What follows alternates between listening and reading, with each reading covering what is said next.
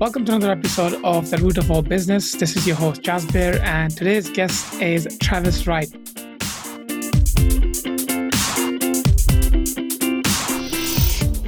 Travis currently works as a director of growth at Three Gimbals, uh, which is a services firm that supports, supports the intelligence community his career journey began in aviation as a helicopter pilot and then an airline pilot before becoming a military staff officer and eventually became a management consultant. Um, he's worked with uh, senior leaders across industries, helping them tackle tough problems. He's a lifelong learner. He's got a degree, a couple of degrees from um, uh, George Washington University. Let's welcome Travis. Travis, welcome to the show. Joshua, thanks for having me. I'm really excited about this conversation today. Awesome.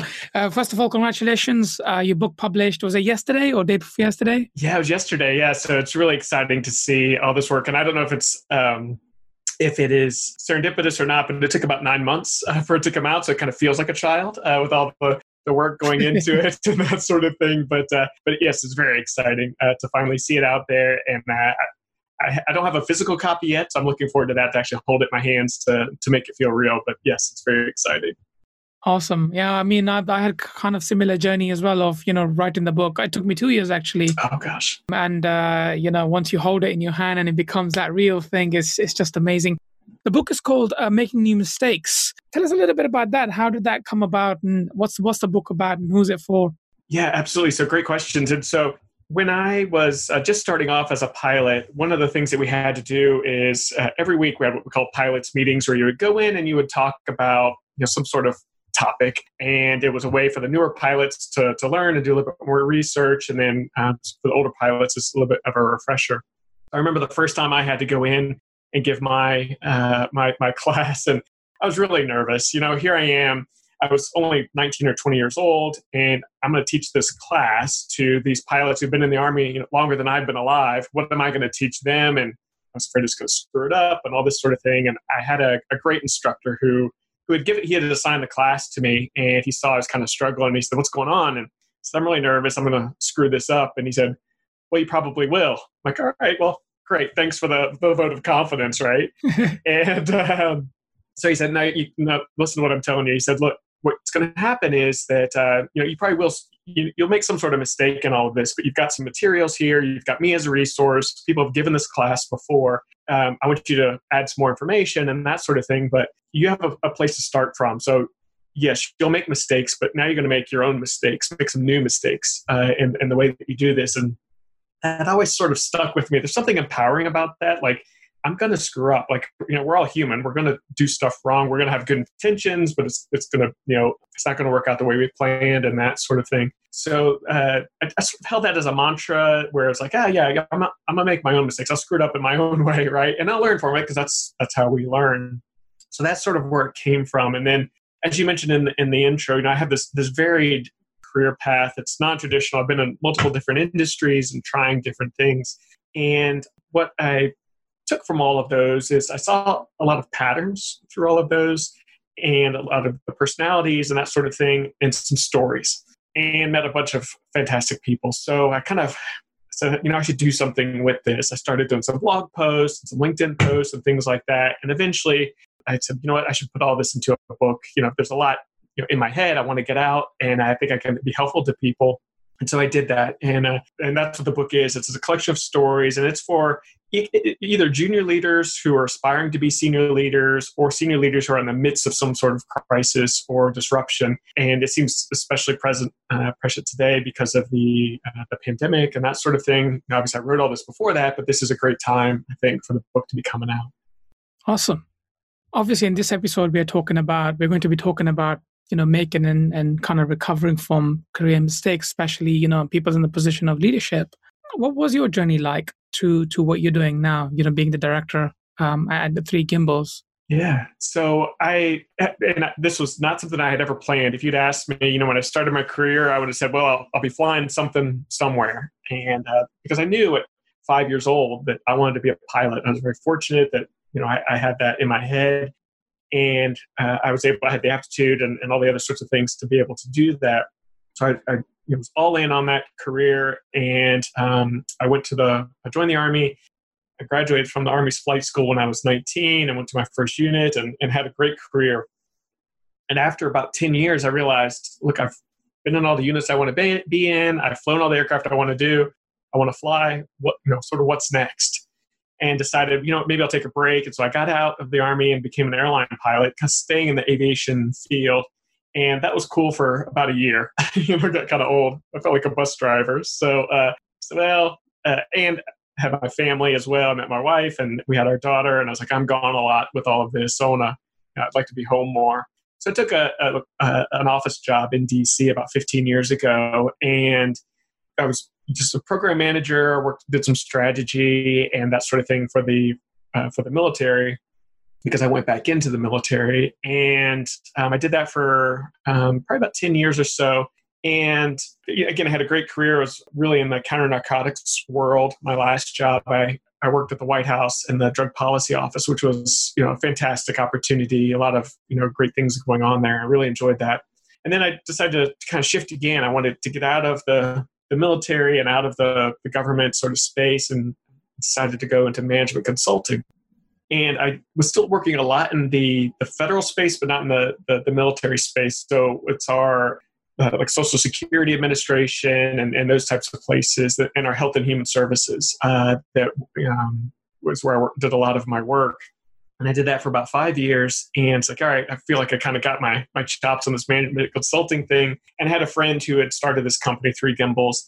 And he said, hey, you know, it'd be great if you could come over here and help me out with um, kind of giving some of the structure, some of the bones to this uh, this new and growing organization. And it was just another challenge. I'm like, yeah, that sounds great. So where I've gone, I feel like I've you know I've, I've kind of squeezed everything I can out of whatever that uh, that field is, taken all the learning I can from it, and then applied it to whatever my next venture is. And uh, yeah, so it's been something I like to say. It's you know I don't have a script, but I have a plan. And really, my plan is like, you know, I want something that's exciting, challenging, you know, kind of keeps me energized and, and excited. And I, have been fortunate to you know, have people to support me along the way, to give me those opportunities, and then to find that sort of interesting work. What, what kind of uh, um, it's interesting you mentioned you know your friend brought you on and, and three gimbals and then you you kind of to give the company a bit of structure and everything so, what kind of message do you give to your uh, your employees now in, in, this period in time? There's a lot of uncertainty. We don't know what's going to happen next. Yeah, so that's that's a great question, and there's a lot of that. So we are in the very enviable position in, in a couple of fronts. So before the pandemic, we're still growing and and that sort of thing, and we were we're actually being sought out. Like there wasn't much you know selling or business development that we needed to do. People were yeah. seeking us out, which is very enviable position the type of work that we do, uh, we support the uh, the U.S. intelligence uh, community, and a lot of the work that we do is actually remote work. So a lot of this hasn't changed uh, for us a whole lot. We're still growing, we're still getting clients and that sort of thing because the intelligence you know, community is so important and vital that you know they're getting the, the funds. But it is interesting that we are we're reversing our roles a little bit. The intelligence community is so um, closed off, and for good reason, right? They they, they need to be to, to, guard the nation's secrets and, and that sort of thing. So they've never had the opportunity to work remotely or to not be in a, this secure facility. And so what we've been able to do is sort of coach them a little bit on on how to do that, um, what it's like to work from home, how to schedule your day, and actually being a little bit more available when you're in that secure facility. You know, you don't have access to your you know private email or, or things like that. It's it's really locked down. And so now you know, with those other distractions uh, that they have and the other types of work that they can and can't do before we're able to actually kind of flip the roles a little bit and, and coach them and consult them a little bit on on what that's like and how to be efficient um, in doing that.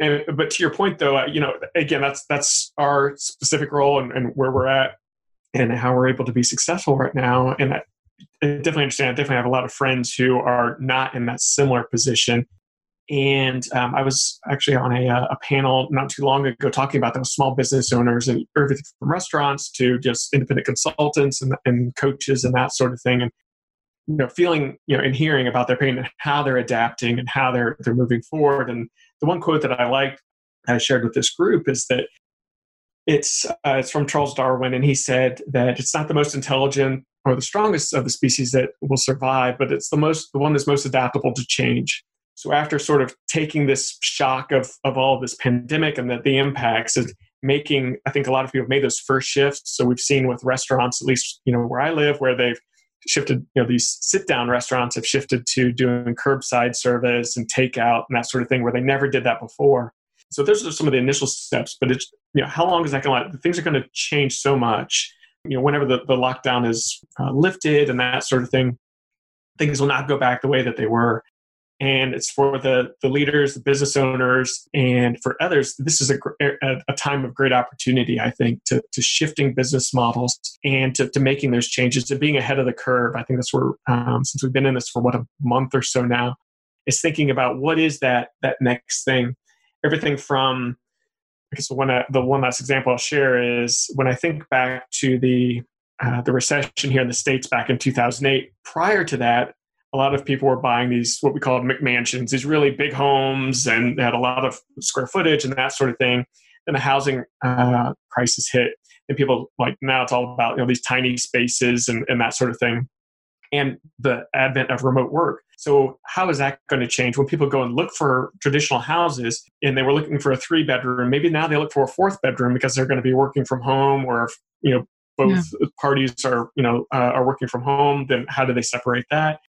or is it go and i think that'll be one case uh, and people remodeling you know maybe they had a theater room before now they realize they need an office because they're going to work yeah. remotely a lot more so how is that going to sh- change for the construction industry and maybe there will be a lot or i hope there will be a lot more remote work and a lot more traveling how will that change the travel industry where people realize wait i can work from anywhere that's actually a thing now. It's, it's really possible. It's not just you know something that you read about uh, that actually applies to my job. So how will that change conferences and anyway so all those sorts of things like the people that are able to see those opportunities you know come up with a solution to them and, and adapt quickly are going to be the ones that are going to be successful out of all this that's that's something I strongly believe as well. I mean, even you know, with all the technology we have, there was still about I'd say about 60 to 60 70 percent people were working from home, and the rest were still going into work because a lot of companies that still have that traditional thinking of, you know, if you're not in the office, you're not putting in the hours and that kind of thing. Mm-hmm. But the opposite is true. When you work from home, you do put a long, a lot longer hours because once you sit down and you get up, three, four, five hours have gone. Maybe you grab a coffee, come back you know another four, five, six hours are gone, gone by. So that, that's not really true. So what do you kind of, uh, how do you kind of ensure that, you know, especially may not be true for your company, but just generally with with leaders that kind of think, you know what, I'm not what would you say how, how they measure the, the results of their employees producing uh, because you know i could be working 10 hours and you know working on a complex problem whereas someone else because i come from a technical it background and i've seen this where the, the way the stats can be manipulated right you can read it differently mm-hmm. i could be working on a simple problems and i could do 50 of them you know i'm talking about a help desk long all those years ago to whereas someone who's working on a complex problem might be working on that one problem and might take two days so how do you kind of measure that? Yeah. So, I, and what you said before too is, um, is, is really important. I think about um, you, know we call it like butts and seats, right? If I'm a you know a, a leader who um, you know, I need to see you to make sure you're here and, and that you're that you're working. Yeah. And I'm using air quotes because if you think they're gonna they're they're not working from home, well they're they're probably not working uh, when they're at their desk either, right? So it's um, I think that's keep important. I was actually on a call the other day uh, for one of our, our clients, and it was the, the leader of the organization. He was talking to you know, thousands of people that are in the organization over the Zoom call, and he said he, was just sharing a story about how how this big federal bureaucracy needs to shift towards uh, this remote work. And so one of the stories he heard was that somebody, uh, a manager, told one of their employees that. Uh, email me when you start telework and then email me when you're done almost like you know clocking in and clocking out via email yeah. so like that's that's not how we need to operate right it's a big paradigm shift for a lot of uh, a, a, lot of people, and I think um, you're really hitting on that. And I think the other thing is that if you, I think the solution I think is not to have these super quantifiable metrics such as help desk tickets and that sort of thing because as soon as you set a target like this is this is the number what you're going to get that number but what else is going to come at a cost of that like you're going to lose the innovation of hey I keep getting this problem. How could I, you know, maybe make that better? But no, I've got to get, you know, my hundred tickets today or whatever, whatever the yeah. number is. And so I think a lot of it comes down uh, to two things: trust and communication. It's uh, trust comes from the really starts with the hiring process, right? What what do you actually need, and being intentional about what the you know what you need this role to do or to accomplish, and then finding the person that's that's going to be uh, able and willing to do that. And then the, the communication part is as a leader, I think is really important, giving people the vision of what the organization is trying to accomplish and what their role is in that.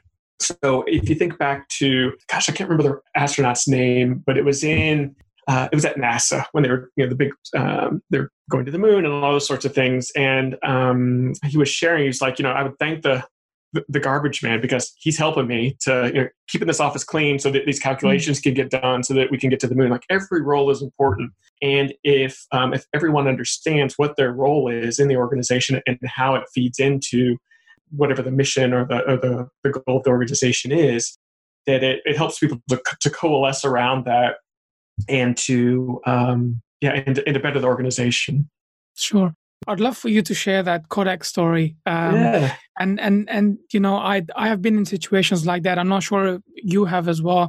You know, a lot of people, employees, you know, have ideas. They want to, you know, good or bad. They want their their leaders for them to be heard and you know listened to and and a lot of the times also opportunities get you know missed and especially in the in the in the, uh, in, the in the kodak story that changed the whole dynamics of the industry let alone the company so I'd love for you to share that story. Yeah, absolutely. And and this is and actually how I found the story is really a a testament to uh, what I talked about before about sort of having a a plan but not a script. So when I was uh, going and interviewing different leaders and that sort of thing, I would share this general idea of what the book was about, and I'd say, as an example, because I'd read this case study before with with Kodak, I said, "It's kind of like Kodak. You know, they invented the the digital camera, but you know, they didn't do anything with it."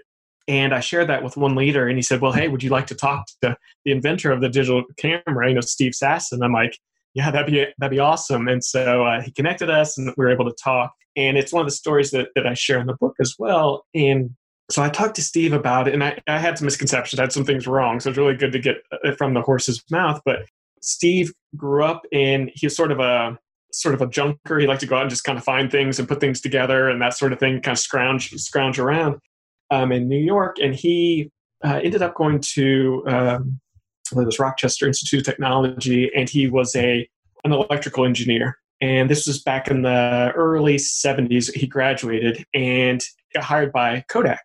And at the time, Kodak was all about mechanical engineers because they were trying to get this very you know tight tolerances on these cameras. That was kind of you know their claim to fame as you know the the clockwork type mechanisms that they had, and so they needed a lot of mechanical engineers. And he was almost hired on a whim. There was there were some things that were coming out in the um, in the electrical engineering space, and so he was one of the few you know new electrical engineers that got hired. So he's sort of an outsider as he's coming in. And he just finished grad school, and uh, he shared with me. He said, you know, he didn't even like film. He was just like, you know, it was was opportunity to have a job. He just thought it would be uh, a good place to start his career. And um, so his boss came to him. He said, "Hey, I've got this project. If you want to work on it," and so he jumped on it, and it, he kind of took it a little bit further from what he was asked. And what he decided to do is he said, "I'd like to make a camera with no moving parts." He was really just asked, just hey, to find out about this digital thing, what it's like. He said, "But you know, I'm gonna take it a little bit further. I wonder if I can make a camera with no moving parts." And so he did. Now he had this great place to kind of get different you know camera pieces and parts from. He got some like parts of a movie camera and some other these high end cameras and that kind of stuff to kind of put this together. But after a few months, he was able to to figure it out and put it all together. And he went and uh, demonstrated it. And now it's like a you know the resolution is terrible by today's standards. This was 1975, so if you think you know back to then, you know it's before a lot of, of, of you and, and a lot of the listeners are probably born. But there was no internet. I mean, there's maybe DARPANET had been invented by then, but it wasn't widely around. People just had uh, TV. They didn't have computers uh, in their homes.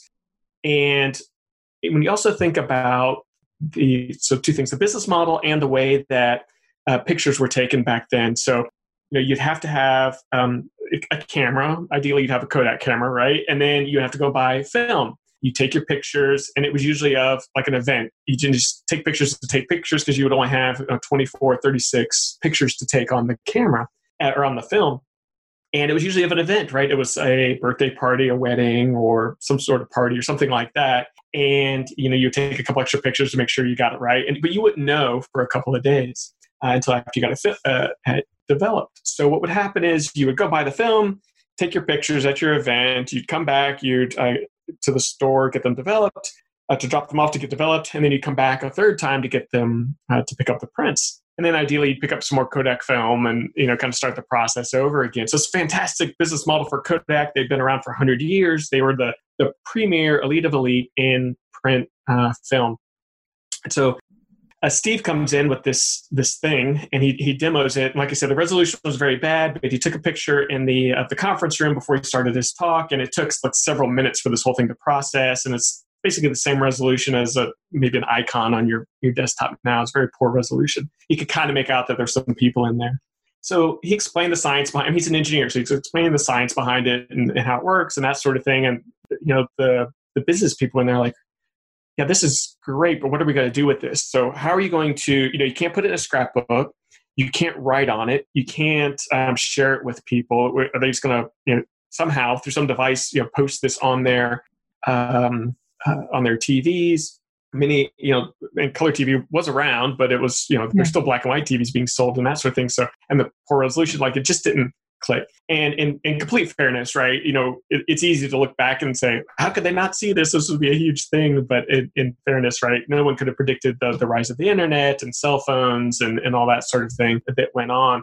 So um, so Steve kind of shelved it. You know, again, he's an engineer. He you know, kind of went on to the next thing and, and was sort of um, uh, making that happen. Now, I will say now, while Kodak wasn't able to you know kind of get ahead of and kind of figure out how to fit this into their business model, they did have another opportunity in the in the 90s to kind of figure this out when um, pocket digital cameras started coming out. Um, they really, even then, did, did make the shift. Uh, then they said, well, we'll make batteries for these cameras, and there were Kodak batteries, but they still didn't make that, that shift to the digital. But what they did do, which was which was um, actually smart, was they got a lot of the patents that um, Steve and others worked on, and they patented a lot of those things. So while your phone and, and other cameras, other digital cameras may not say Kodak, there's a lot of the patents in there that they're able to capitalize on. And then Kodak has pretty much totally shifted out of the, the retail market. They do they're still in business. I had actually thought they were, they went bankrupt, but they they shifted to the commercial market, and um, and that's how they shifted their business model. Uh, but you don't hear about them, you know, excuse me much anymore wow yeah. How do you kind of make sure you know lesson from from from kodak now how do you kind of make sure that you know um, regardless of the position of the person in your organization you know you don't make the mistake of not listening to them or at least testing their idea or uh, you know people will have ideas good bad. How do you kind of make sure a they're heard and b you know what's the best way of testing it to see whether should we should progress this move this forward or not? Yeah so so my thoughts on that are this applies to the situation you're describing and it also describes to your own prof- uh, professional development. Some of these people may, may, be the same but they may be different. But it's what i call your personal board of advisors.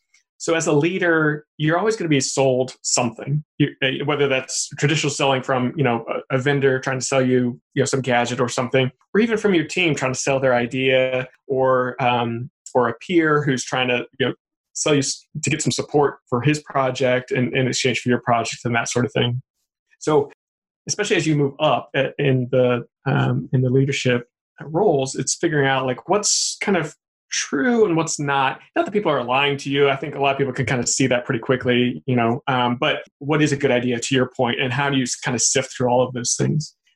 So, my uh, the thought I have on that is to establish a an informal board of advisors now, these people don't need to know that, hey, Jasbir, you're on my you're on my board of advisors, right? It's just it's just a, some roles that you can think about and, and, at least you know about and that you can consult. So in, in the business sense, it's having and, and, this is sort of what I start off with. Like there's four that I'll talk about, and there could be more, that could be different, but just as a starting point, one is to have a skeptic. And um, this person is you know when you're sharing an idea like you don't even have the idea out yet and they already have a five point plan of why it will never work.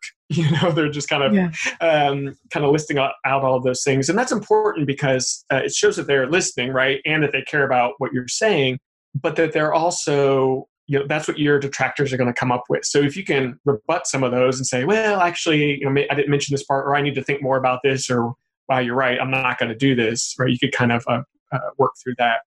So so that's a role i think about Another one is the technical expert. Now, if you're in a technical field, that could be whoever your SME is, or even somebody that's not in the industry. Like you could just run some ideas by and say, hey, you know, have someone who has an engineering kind of thinking and uh, way of thinking and, and brain, you can kind of chew on a little bit. That's one that's important for me because I'm like, I don't even know if this is possible or how might this work, or somebody who's you know, up on the latest uh, in the industry or in the technology that you could kind of run things by to kind of see what they know.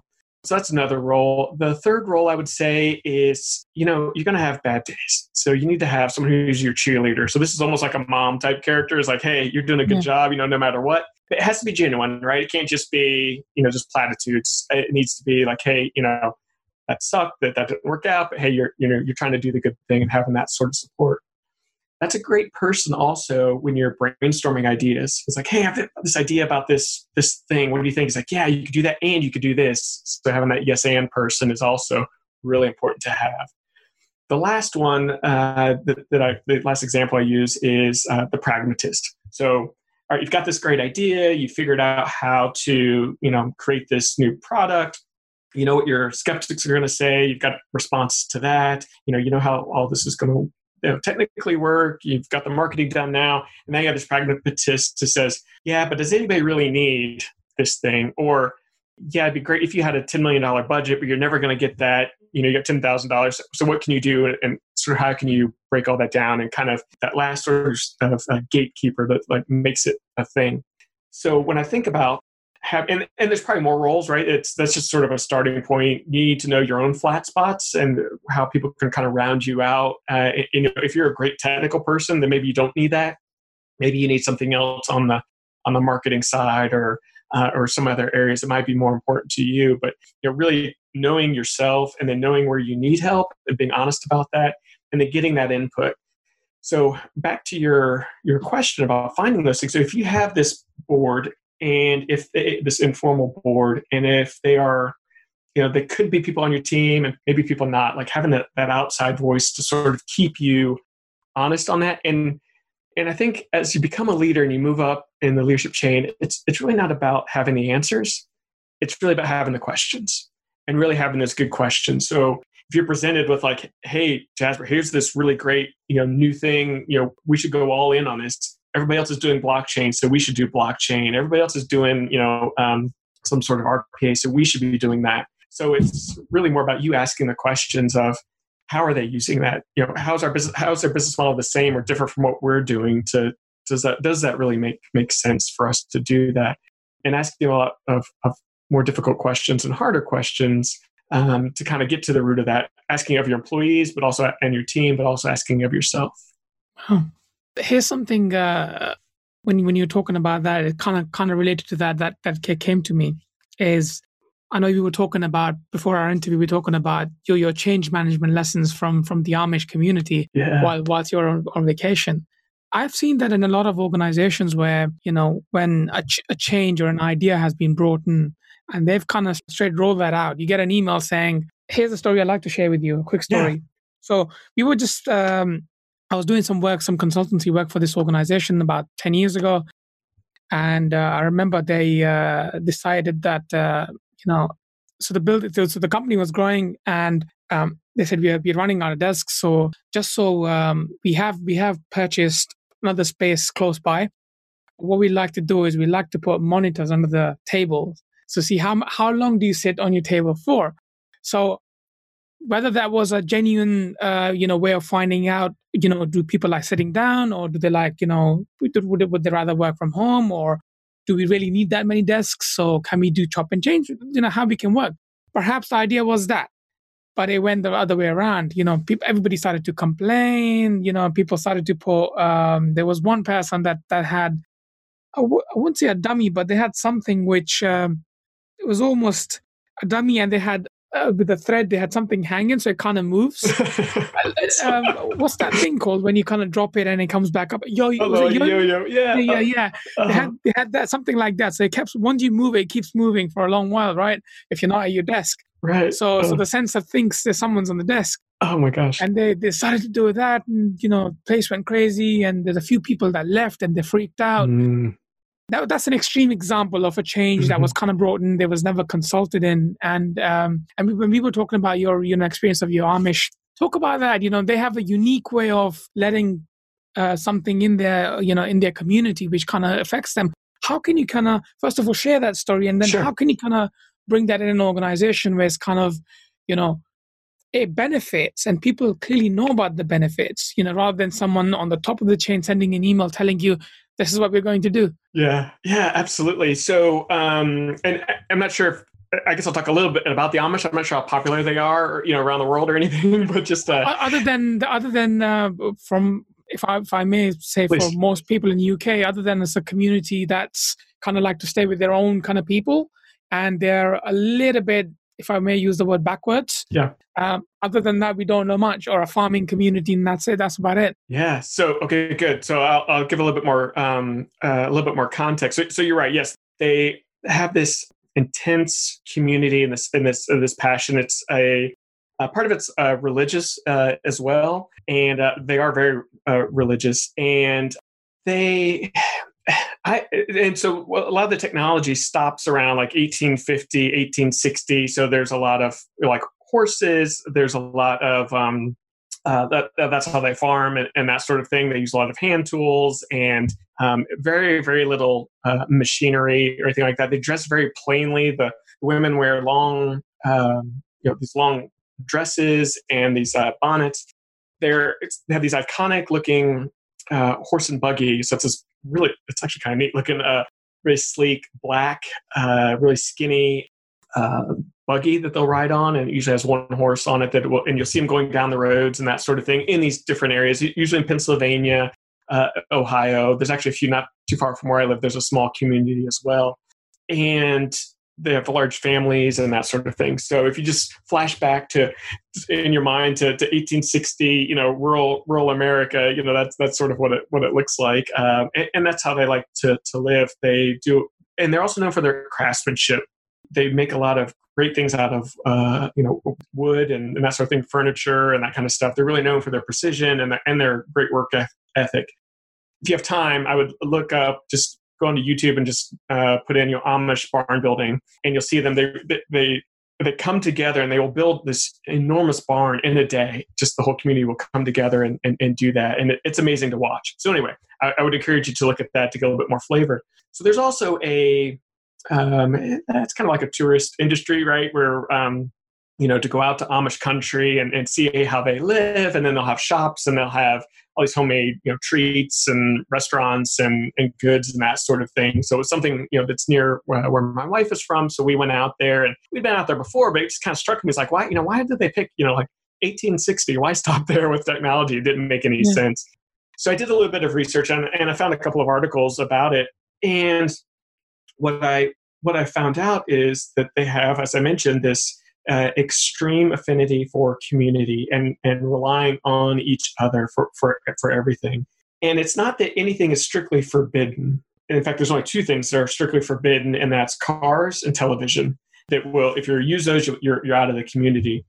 Everything else, they really take this intentional approach to look at because sometimes I'll see people, they'll be using a power tool. I'm like, well, they didn't have that in 1860. Why are you using this? You know, you know, either this sort of tractor or or something else. Um, why you know why is that allowed now? And what I found is that whenever there is some sort of new technology, they have this this board sort of that gets together and they say, hey, and I'm making this up, right? You know, we want to use a we want to see if a chainsaw. You know, uh, we'd we'd like to start using those. So they have this uh, sort of board. I'm sure they call it something different. That's my word. And, and they kind of take a look at it and they test it out.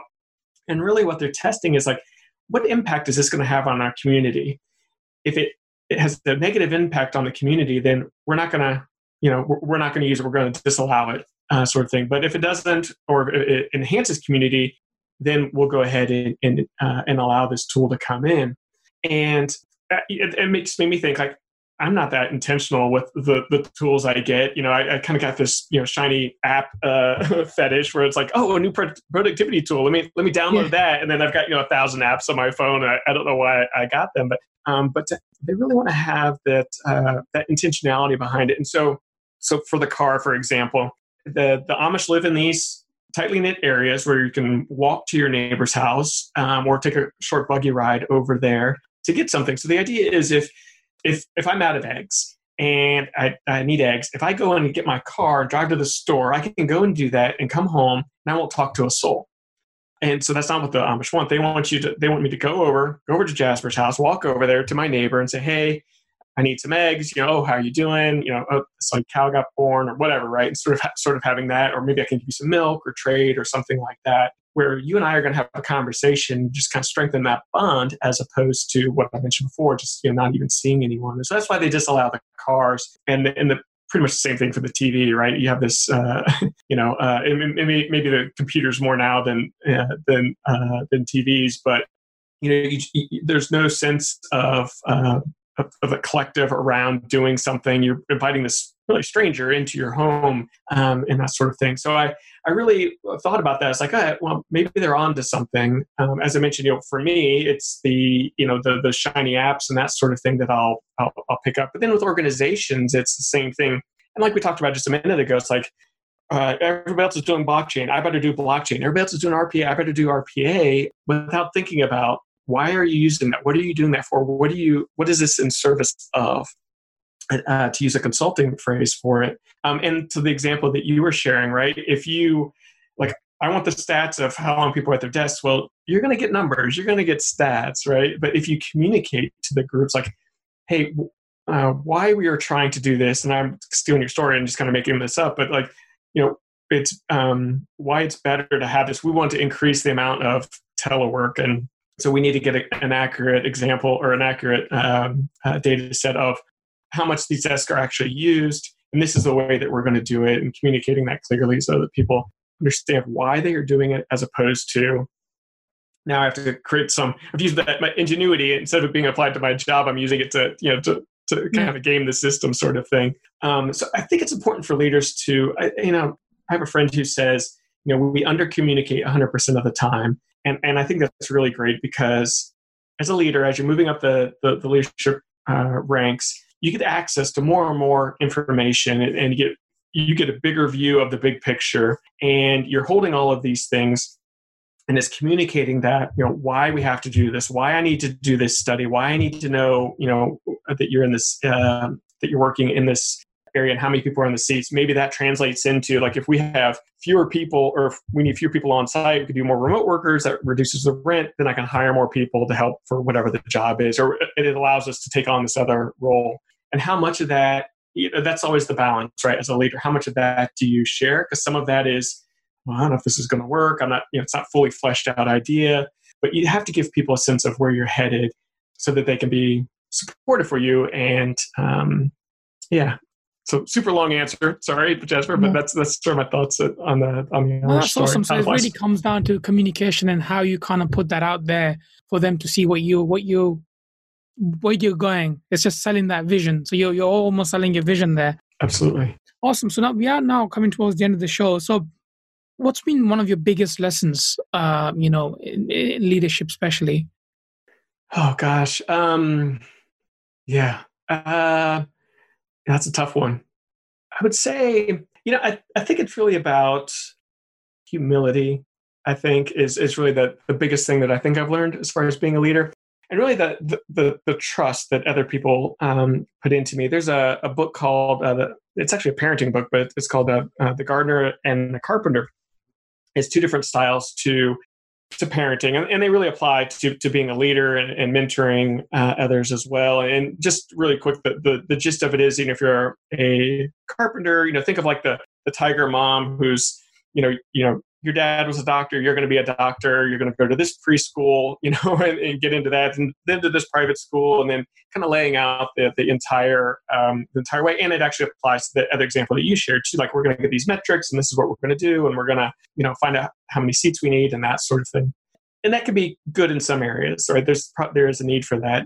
The other approach, and one that I've adopted, is the Gardener approach, where you know, Jasbir, if we were working together, it would be like, you know, I will know sort of what your skills are and that sort of thing, but I, I, I can't say what you're going to be, you know, five years from now.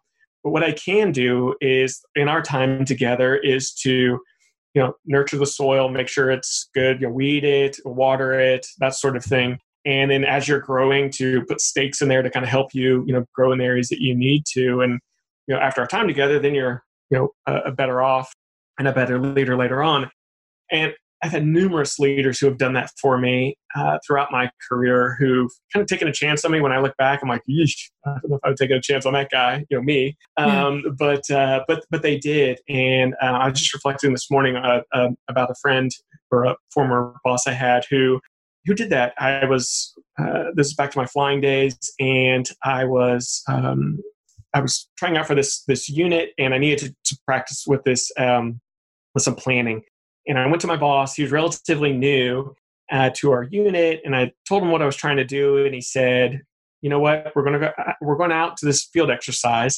Uh, why don't you plan it? I'll help you. I'll be next to you, but why don't you plan it and you brief it to to our boss, so his boss." And I said, "Wow, that was more than I expected." And and he let me do it. He really kind of loosened the reins on me and loosened the control a little bit. He was comfortable enough in in his um, his leadership style and, and journey that he felt he, like he could do that. And so I've tried to model that um, throughout my career. I've had other leaders who've done the same thing, but I've tried to model that as well. When I was an, an instructor pilot, I would let my students, you know, go a little bit, um, you know, as long as they weren't going to do anything unsafe or hurt us, like, man, that's not going to work, but we're going to go do it anyway because that's how you're going to learn um, and that sort of thing. So I, I think the the, the humility of realizing that I'm not perfect, I'm going to screw up, and that if I own up to it quicker, I'm going to learn something from it, and other people are going to learn from it, as opposed to, oh, I meant to do that, or you know, uh, it wasn't my fault, or shifting blame, or something like that. I've never had a lot of respect for those type of people, and so I, I didn't want to be like that. So I figured if I could, you know, I can, you know, eat a little humble pie and, and be a little embarrassed for a little bit, I, am totally fine with that. So that's probably the biggest lessons I've learned. Awesome. And I definitely can't let you go without asking you what's uh, what's been the most valuable mistake you ever made? Wow, uh, there've been a, quite a few. So I would say the one that comes to mind is what, what I call my four star mistake. So I was uh, working at an office job here in DC, and I was responsible for divvying out. It was probably 130, 140 million dollars out to all these different programs, and I had developed this uh, this financial model that was going to shift it all out and we kind of we had a bunch of metrics on how it was going to go. And i'm just because i mentioned metrics i will say that i did enroll a lot of people on that right? So they all understood how uh, they had input into um, into what the model looked like. But so i do i do take my own medicine. But um, but anyway i had uh, put together this model and, and i was responsible for briefing up to a to a four star general and he was on the, the joint chiefs of staff so just think of that's like the there's only seven, I think, generals that are on this, and it's the the top of the Department of Defense. And um, so I was responsible for briefing him on w- what the plan was, just so he could be prepared for for any impacts. And I had done it before. I briefed this general before uh, during his Senate um, confirmation hearing to prep him for that. So so I knew him and that sort of thing. What I and so to get between you know Travis down here at the bottom up to this four star general, there's all kinds of you know check boxes I had to go through, and you know lawyers and finance and you know other generals and that sort of thing before it got to you know the final end. And as we were going through all of that, I got overconfident and I made the classic blunder of uh, not maintaining good version control. And so the spreadsheet that I went in with, which I should not have done, but the spreadsheet I went in with was not the one I thought I had or the one that had been had been uh, briefed. And so it was missing some information on it. So I go in there again. I'm with my my boss, and then of course as general is both of our bosses. And I went through my little spiel, and because you don't have very long with them, I had like maybe ten mm-hmm. minutes. Mm-hmm. So I went through my little spiel, expecting to be like in and out, you know, move on with my day. He was looking at it. He kind of saw his forehead kind of kind of wrinkle up, and he looked. He didn't look at me, he looked at my boss. He said, "You're missing an entire program out of this." And I know I just went, you know, completely white, I'm sure. I just kind of, you know, the blood draining out of my face. like, oh man, I can't believe I got the wrong version. And uh, just completely professionally embarrassed out of that. So it sucked a lot, of course. But what I, I think the only reason I, I succeeded in, in my career after that is because my, I had a lot of what I call social capital with my boss or political capital with my boss, where like he knew I messed up. He knew he didn't have to, you know, you know, chew my yeah. butt about it. And he's like, okay, all right, let's get this right, and that sort of thing. We're, we already had that bond, that that trust there. And that's another thing I try to emulate as well. Is like, you know, always I didn't mean to screw up. You know, I had every intention of, you know, going in there with the right numbers. And my, you know, my boss got that. You know, just sometimes stuff happens.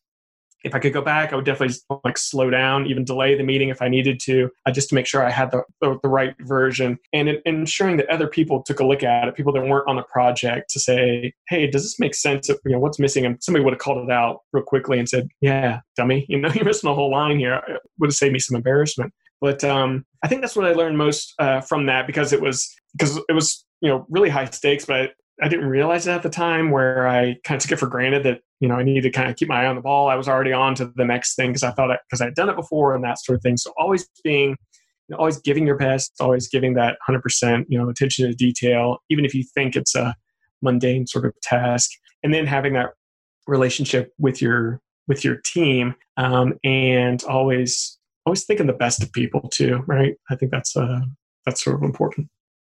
Awesome. Yeah. Well, thank you so much for being on the show. Yeah, thank you, Jasbir. What's what's the best way for people to connect with you, ask you questions, and uh, kind of yeah, get get to know you more? Absolutely. So um, the, LinkedIn is probably the best place. So just uh, you just search for Travis Wright there, and then um, and thank you again for mentioning my book earlier. But it's out. Uh, Making New Mistakes is the name of the book. It's on Amazon, uh, and makingnewmistakes.info is the website for more information. And I'll be carrying on the conversation there. I'll be writing a series of articles and that sort of thing where I'd, I'd really like to get feedback on on this whole process and some of my thoughts and let me know where I'm right, let me know where I'm wrong, and uh, and what your experiences are. Awesome. Well, thank you so much for joining. Thank you, Jasbir. I hope you got some great value and insights from this episode. If, and if you're someone who wants to transition from being an employee to an entrepreneur, then I have some great free resources for you. If you visit www.jasbirarora.com, that's www.jasbirarora.com, and drop me a line. I will send you an ebook and also a one hour masterclass. And also um, go and take the Escape the 9 to 5 survey, uh, which will help you understand where you are right now um, and where the gaps are in your knowledge to transition from being an employee to an entrepreneur. And if you're a business, and you need help growing, or if you have any uh, issues that you'd like to discuss, then yeah, once again, visit the website and I'll be more than happy to help you. Thank you for listening.